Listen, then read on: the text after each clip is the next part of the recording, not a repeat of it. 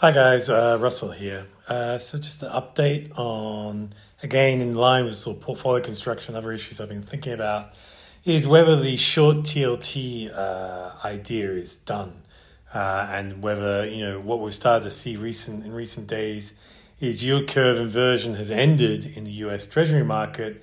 So should we take this uh, sort of bearish trade on TLT off? And I'm going to talk about it today. Uh, in my view, just to sort of answer the question at the beginning, I don't think so, and but I'll talk about that in more detail.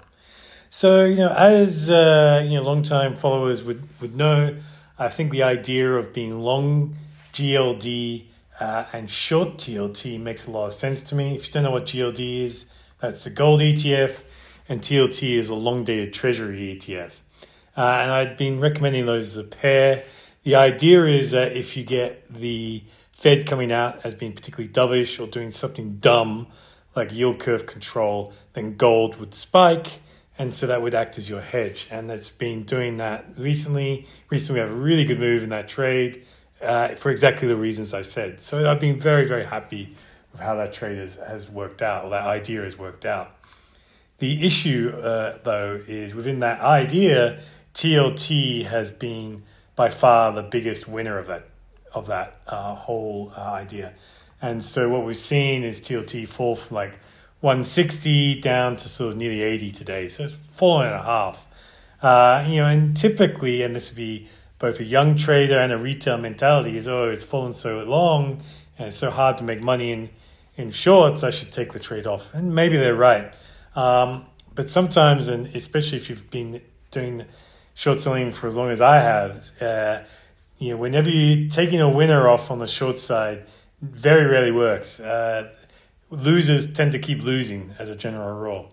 And so I, would be hesitant before sort of pulling the pin on, on covering a TLT uh, position, if you or you know, covering that idea, if that makes sense.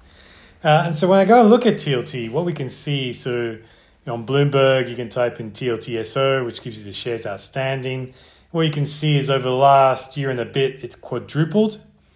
So investors have been buying, buying the dip, and keep buying the dip on this all the way down.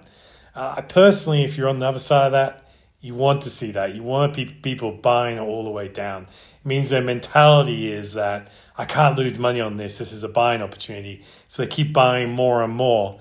Uh, I'm sure you must have seen it, you see it everywhere. Sometimes people just get this idea that everything's a buying opportunity and it piles in. Now, very rarely when everyone thinks that, that that is true. Now, some people have wondered whether the increase in TLT has coincided, uh, in shares outstanding for TLT has coincided with a massive increase in short interest. So I show that here. Uh, again, this is taken off Bloomberg is the middle chart is showing the shares of the short interest in TLT. And what you can see is it, there hasn't been a spike particularly. It stayed very solidly within the range.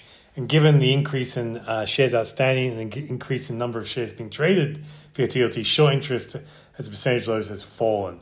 So people are less short TLT than they've been for, for a while, uh, even as the shares outstanding have gone up. So, you know, from those sort of two structural issues, you know, I would be, I would need a good reason to say, you know what, the TLT side of that trade idea is, is done.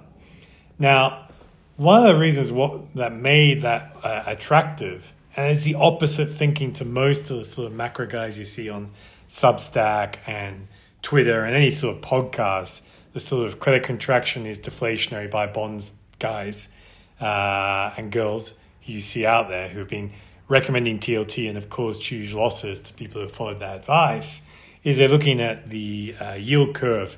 So if we take the 230 yield curve in the States, it inverted in uh, uh, 2022. And that has historically been taken, and when you backtest it, as a good time to buy long dated bonds. So the classic thing is when the yield curve inverts, the Fed is over tightened, uh, means we're going to have credit contraction, we're going to have deflation. Now, my argument in a pro labor world is that you're going to, your wage growth generates the growth, and actually, you need credit contraction to keep inflation under, under check. And so, unless you see a change in policy towards wages and labor, yield curve inversion is not the signal that it used to be. In fact, it's a good signal to short the long dated bonds. Why? Because you're actually getting paid to do it. So the capital you get from selling the long dated bond, you can stick in the cash market or money market, and you're generating a higher income than you're paying away. Um, and you know that is what we've seen. So this yield curve inversion has not turned because short end bonds have fallen in yield. It's because the long end is sold off to our benefit if you've had this sort of uh, trade idea. Um, now here's the real problem uh, for people looking at the treasury curve or the uh, for uh, uh, some enlightenment on TLT is that TLT is not a 30 year treasury. The TLT is an ETF that is designed to remain long dated, a long dated treasury forever. So if you bought the TLT today, in 30 year time, you will still have TLT. You will not be paid out. They're constantly revolving the bonds in there. So as a bond goes from being 30 to 20, they then sell it at the 20, 20 years maturity left and buy another 30 year bond. So you have no natural pull to par in a treasury bear market. TLT is almost perfectly designed to, uh, for treasury bear, bear markets to destroy capital. Okay? Um, so I think a better way of rather than looking at the yield curve to look at and then going on to TLT, you should look at TLT specifically. And what I look at TLT is its dividend yield. So these are the coupons it's receiving from the underlying bonds, which then pays out to an investor. And we can get a dividend yield for that. Uh, so TL, TLT, as of today, uh, gross dividend yield over 12 months is paying slightly less than 4%, which compares to the Fed fund rate of 5.4. So you can see that chart there. You know, and if you look at it, the history of TLT, you know, most of the time it has been above the Fed fund rate. It isn't this time. It's below it. Uh, and I think it needs to go above it at least, or at least to the same level. That is my view. Now, you know, of course, if we're heading into a credit contraction, bear market, recession, like everyone on Substack and Twitter is telling me, I'm totally wrong. But I suspect uh, and I know that the JGB bond market has been a much better predictor of bond market than anyone on Twitter, anyone on Substack, or any podcast out there. And when I look at the JGB 30 year market, it's saying bear market on. Uh, Treasury bear, JGB bear market continues. Uh, and as they are the biggest buyers of treasuries, uh, historically speaking, if the JGB market is selling off, I think TLT's got ways to go.